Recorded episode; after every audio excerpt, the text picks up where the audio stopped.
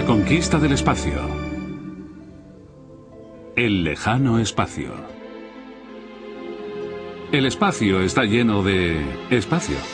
Los científicos siempre han estado fascinados por lo que es el espacio, o más importante, por lo que no es y lo que ocurre en él. Desde 1960 se han enviado sondas sin un destino específico, como un planeta o la Luna, sino a un lugar vacío entre planetas, el espacio profundo. La Pioneer 5 fue enviada para estudiar el espacio entre las órbitas de la Tierra y Venus. Los instrumentos científicos de a bordo estudiaron el movimiento de partículas, los campos magnéticos y los rayos gamma, y averiguaron que el espacio distaba mucho de estar vacío. En un periodo de tres años fueron lanzadas otras cuatro sondas Pioneer dispersas alrededor del Sol en el espacio profundo para hacer un estudio detallado y comprensible de los efectos del Sol en el sistema solar, los vientos solares, el campo magnético solar y los rayos gamma. También estudiaron las tormentas solares y cómo afectaban a las comunicaciones en la Tierra. La serie Pioneer concluyó que para estudiar el espacio se debe observar más de cerca el centro del sistema solar, el Sol. A principios de los 70, Alemania Occidental y la NASA lanzaron las sondas Helios 1 y 2 utilizando dos vehículos Titán de la Fuerza Aérea. Su objetivo era estudiar el Sol y fueron lanzadas en dos órbitas heliocéntricas. En el proceso enviaron una sonda a la velocidad récord de 252.792 km hora. También consiguieron el récord por trazar la órbita más cercana al Sol. Ambas sondas estaban en una órbita elíptica en el interior de la órbita del planeta Mercurio más cercana, a 45 millones de kilómetros de la superficie del Sol. Enviadas para estudiar de cerca los procesos solares, tenían que completar su misión en 1980, pero continuaron enviando datos hasta mediados de los 80. Engine start. Six, five, four, three, two, one. Ignition and liftoff of Discovery and the Ulysses spacecraft bound for the polar regions of the sun. La Ulises fue otra aventura conjunta de la NASA y la Agencia Espacial Europea. Se lanzó en octubre de 1990 desde la bodega de carga de la lanzadera Discovery y fue enviada para investigar el Sol. Una vez liberada, un cohete propulsor de dos etapas aceleró su velocidad para enviarla a Júpiter. Un tercer módulo la impulsó aún más lejos y más deprisa, y estableció un nuevo récord de velocidad. Esa sonda era única para una mejor observación del Sol debido a su órbita, perpendicular al plano de la eclíptica. En otras palabras, a 90 grados de la Tierra y de la mayoría de otros satélites en órbita. Este tipo de órbita es rara por la gran energía que requiere. La Ulises lo consiguió mediante una maniobra para sobrevolar Júpiter. Orbitando de esa forma, la Ulises podría investigar toda la superficie del Sol, incluso las regiones polares jamás vistas. Era posible que los paneles solares no suministraran la energía necesaria para los 10 paquetes experimentales de a bordo, y por eso la Ulises era alimentada por un generador termoeléctrico de radioisótopos. La Ulises llegó a Júpiter el 8 de febrero de 1992 y maniobró y realizó el giro. La gravedad del planeta gigante rechazó a la pequeña sonda y quedó en una órbita en un ángulo de 80,2 grados con respecto al plano de la eclíptica. La Ulises estudió las regiones norte y sur del Sol durante su órbita entre 1994 y 1995. Se había planeado que la misión terminara en julio de 2008, pero se quedó sin hidracina o se heló la que quedaba y finalizó antes. La sonda Ulises reveló algunas fascinantes vistas del campo magnético del Sol que se mueve cada 11 años o cada ciclo solar se lanzaron una serie de sondas robóticas para continuar estudiando nuestro medio solar. La SOHO, u Observatorio Solar y Heliosférico, es otra colaboración de la NASA y la AEE para estudiar no solo los vientos solares, sino el Sol de más cerca, desde su corona exterior hasta su núcleo. La cercana observación de la superficie y las manchas solares han llevado a numerosos descubrimientos sobre el funcionamiento del Sol. Junto con la Ulises y la SOHO, el Cluster 2, otro proyecto de la AEE, estudian la relación entre la Tierra y el Sol. El proyecto Cluster 2 consta de cuatro satélites idénticos que vuelan en formación y operan en una órbita especial orientados hacia el Sol. La Tierra está protegida del impacto del campo magnético del Sol por la magnetosfera, pero esas explosiones generan tormentas que tienen efecto incluso en nuestra vida cotidiana. Tardan dos días en llegar a la Tierra y por lo tanto viajan a casi mil kilómetros por segundo. Son muy rápidas y recorren una gran distancia. Es difícil apreciar esa distancia y lo pequeña e insignificante que es la Tierra y esa cosa enorme viniendo hacia nosotros. La nave Soho monitoriza el Sol y su campo magnético, mientras que los cuatro satélites Cluster orbitan la Tierra e informan de la dirección de la explosión solar. Durante las tormentas se desconecta la nave espacial y en este edificio hay personas trabajando en diferentes campos de la astrofísica que se ocupan de hacerlo cuando se produce una explosión solar, porque podría dañar los detectores. Actualmente respondemos rápidamente a esas cosas, pero pronto podremos hacer mucho más por los satélites de comunicaciones. Aunque esas explosiones no suponen una amenaza para la Tierra, sus efectos siguen siendo considerables. Sería un gran paso adelante poder predecir exactamente cuándo se va a producir una de esas explosiones. Por el momento podemos decir qué región del Sol parece que va a ser más activa. Pero no podemos predecir cuándo vamos a tener una tormenta peligrosa. La SOHO también ha roto el récord de encuentros con cometas. Hasta la fecha ha descubierto accidentalmente 620 que orbitan nuestro Sol.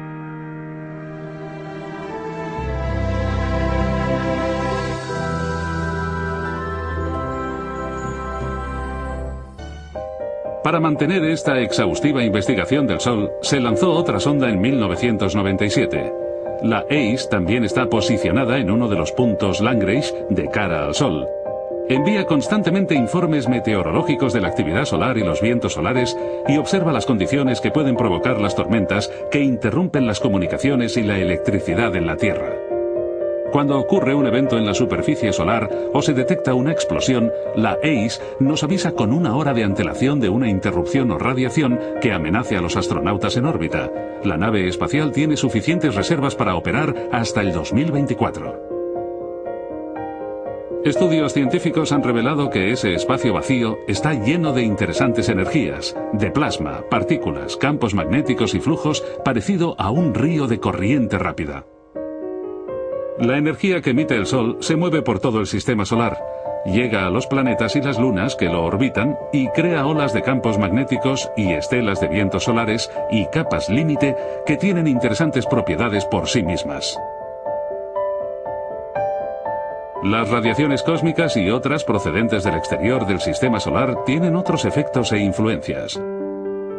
El sistema solar al completo se mueve por el espacio, formando una gran ola de choque, capas límite, estelas y vórtices dentro del medio interestelar del espacio.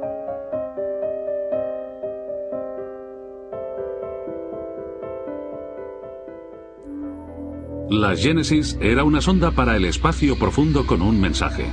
Hizo el primer intento de recoger una muestra de viento solar y llevarlo de vuelta a la Tierra para estudiarlo. La compleja sonda costó 264 millones de dólares y fue lanzada el 8 de agosto de 2001 a bordo de un cohete Delta II. Recorrió una complicada trayectoria por el espacio profundo utilizando la red de transporte interplanetario, una red practicable de baja energía de túneles gravitacionales del sistema solar, a una órbita especial caótica del halo de Lissajous en el punto L1 de Lagrange Ahí expuso las alas ultrapurificadas de sus paneles colectores para recoger átomos del viento solar. La sonda encendió sus motores para asegurar su delicada carga y emprendió su largo viaje de regreso a la Tierra. El 8 de septiembre de 2004, la sonda Genesis sobrevoló la Tierra y liberó la cápsula de retorno con las muestras. Después de viajar millones de kilómetros por el espacio, la cápsula descendió y aterrizó en el lugar señalado, en el desierto meridional de Estados Unidos. El paracaídas de la cápsula no se abrió y se estrelló destruyéndose y con ella su contenido. Más tarde, se averiguó que el acelerómetro que debía haber indicado el despliegue del paracaídas había sido instalado al revés. Afortunadamente se recuperaron algunos fragmentos y algunas muestras útiles, pero nuevamente se probó la inmutable ley de Murphy.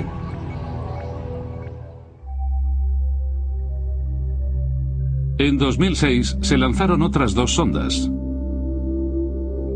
Las dos naves estéreo dieron una vuelta a la Luna para tomar velocidad en órbitas ligeramente distintas. Una se lanzó primero y luego le siguió la otra, ambas en la misma órbita heliocéntrica que la Tierra, pero separadas por millones de kilómetros, y enviaron una vista estereoscópica del Sol. Eso permitiría posteriores observaciones detalladas de la superficie de las estrellas y en particular de las explosiones solares. El mismo año, el Yoko o Solar A fue reemplazado por un segundo observatorio solar japonés, el Solar B, apodado Hinode, que fue lanzado desde el Centro Espacial de Uchinura el 23 de septiembre de 2006.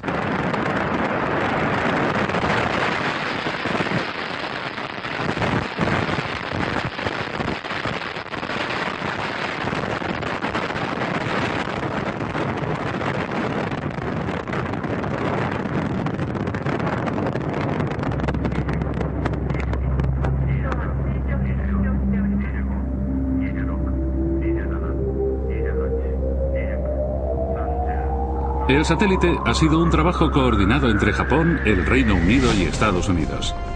El vehículo espacial contiene un telescopio óptico solar con 50 centímetros de apertura, un telescopio de rayos X imprescindible para altas temperaturas de 5 a 1 megakelvin y un espectrómetro extremo para imágenes ultravioleta para mirar los campos de plasma en la corona y la región de tránsito.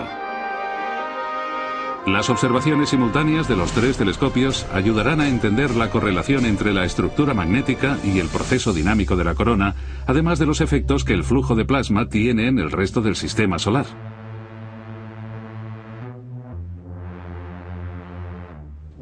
Ahora sabemos que el viento solar de las regiones polares es rápido, más de lo que habíamos visto antes en la eclíptica. A veces viaja a 800 kilómetros por segundo, aunque la velocidad que observamos normalmente en la eclíptica es la mitad de esa, y hemos averiguado que es muy normal en el viento solar. Llena gran parte de la heliosfera y del ciclo solar. Para observar los efectos del viento solar a grandes distancias, los científicos que estudian el plasma se han centrado otra vez en el mayor y más influenciable planeta de nuestro sistema solar, Júpiter y su enorme magnetosfera.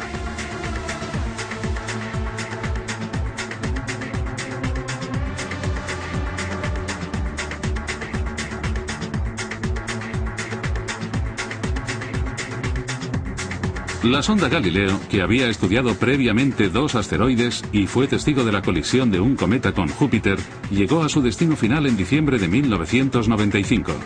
La Galileo sería la primera sonda que orbitaría Júpiter y la primera en desplegar una sonda en su tórrida atmósfera.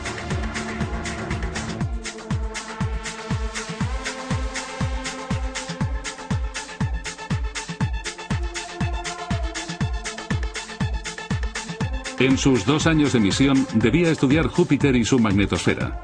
Lo consiguió trazando varias amplias órbitas elípticas alrededor del planeta que también le permitieron sobrevolar una de las grandes lunas jupiterianas.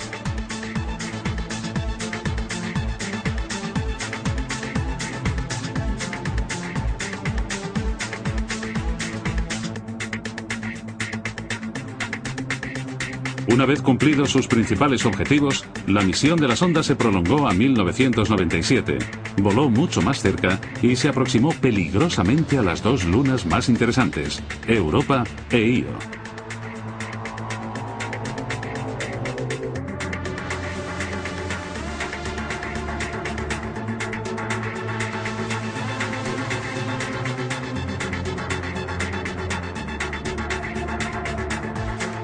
La sonda se acercó a una distancia de 180 kilómetros. Como los científicos creían, bajo la capa de hielo de Europa puede haber agua que contenga algún tipo de vida. Los niveles de radiación que rodean Io son tan altos que la sonda perdió varios sensores dañados. La Galileo terminó finalmente su misión en 2003 después de 14 años de servicio y para evitar cualquier contaminación procedente de Europa, la sonda fue enviada deliberadamente a 50 kilómetros por segundo hacia la atmósfera de Júpiter, donde se destruyó.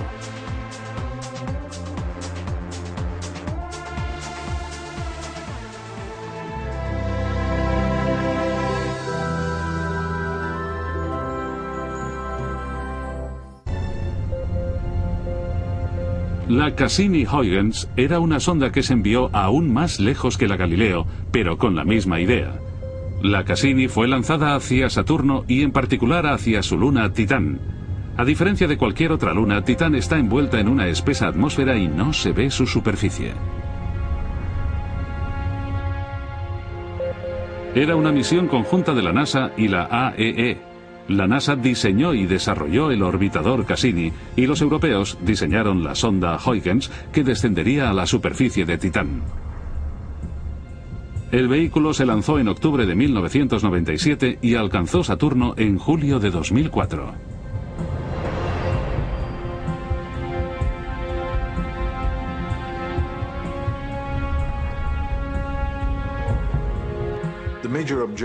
El objetivo principal de la sonda es medir las propiedades de la atmósfera de Titán para hacernos comprender el comportamiento de la atmósfera y usar sus sensores para hacer fotografías de la superficie. El 25 de diciembre, la sonda Huygens se separó del orbitador y empezó su viaje a Titán.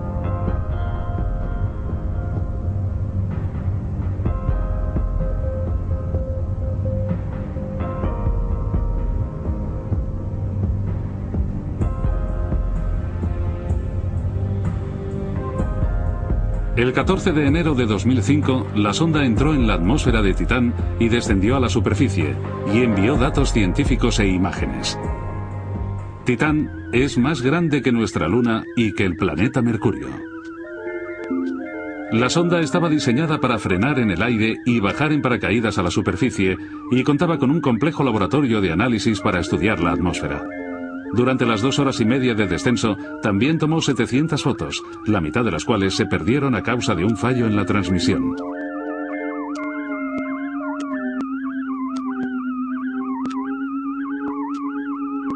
Con las obsesionantes ondas de radio emitidas por Saturno como melodía de fondo, la sonda Huygens llegó a la superficie y analizó y midió distancias y presiones.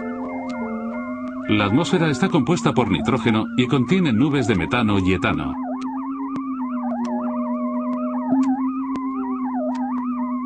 En Titán sopla el viento y llueve, y en su superficie hay grandes masas de líquidos en función del clima de la estación. La Huygens aterrizó en terreno sólido aunque hizo fotografías de una cercana playa de un mar.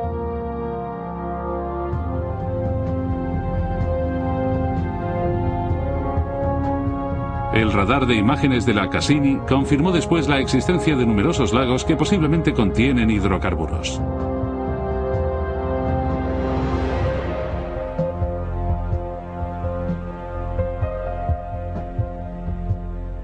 Es un mundo mucho más frío que el nuestro, pero no tanto como para que no haya vida.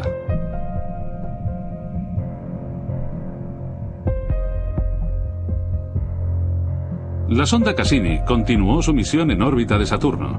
La principal era el estudio de la forma estructural y la dinámica de los anillos de Saturno, la composición de la superficie de sus lunas, cartografiar y medir la magnetosfera del planeta y los efectos que el viento solar tiene en esa región.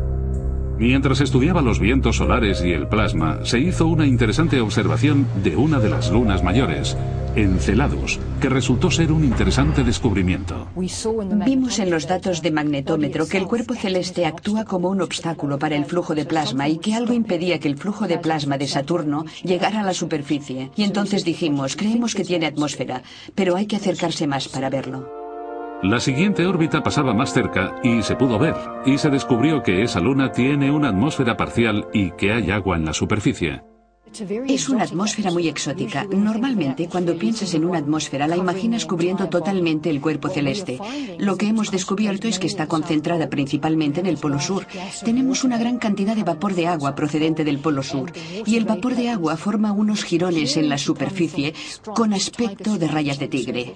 Esas rayas de tigre parten de puntos calientes, y es que el Polo Sur es extremadamente cálido comparado con el resto de la superficie, y por eso pensamos que se deben a la salida de vapor de agua procedente del Polo Sur. Los científicos han creído desde hace mucho que Enceladus es la fuente del anillo E de Saturno. El Enceladus es un cuerpo muy pequeño, con 500 kilómetros de diámetro. Esperábamos que estuviera helado desde su formación, pero lo que hemos visto es que hay una fuente de calor que causa que el hielo del Enceladus se vaporice. Algo está fundiendo el hielo y causa el vapor de agua que forma esa nube en el polo sur. En 2008, la NASA amplió en dos años más la misión de los orbitadores.